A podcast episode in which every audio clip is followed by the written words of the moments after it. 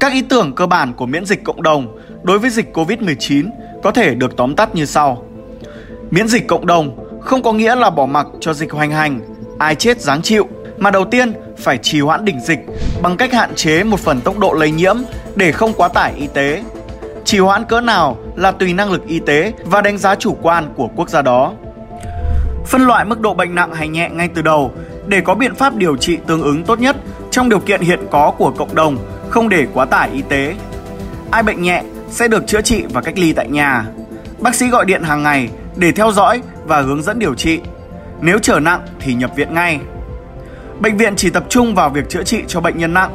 Như vậy, không có hiện tượng lây nhiễm chéo giữa bệnh nhân nặng và bệnh nhân nhẹ trong bệnh viện. Nhờ đó, sẽ dành ra được khoảng 20% giường bệnh trong tổng số giường bệnh hiện có cho người già là thành phần dễ bị tổn thương nhất do sức khỏe kém. Như vậy, nguồn lực có hạn của y tế quốc gia sẽ được sử dụng hiệu quả nhất trong việc điều trị cho toàn bộ các bệnh nhân bị các bệnh khác nhau. Lưu ý là số giường bệnh chống hiện tại chỉ vào khoảng 30% tổng số giường bệnh sẽ bị lấp đầy nhanh chóng khi bùng phát dịch. Bệnh nhân có bệnh khác sẽ không được điều trị khi bùng nổ dịch Covid-19. Báo chí viết không rõ hoặc không đúng bản chất dễ làm người dân hiểu lầm cơ bản về miễn dịch cộng đồng. Những nước có nguồn lực y tế hạn chế như Việt Nam thì chọn phương pháp ngăn chặn tích cực, không để lây nhiễm trong ngắn hạn là hợp lý.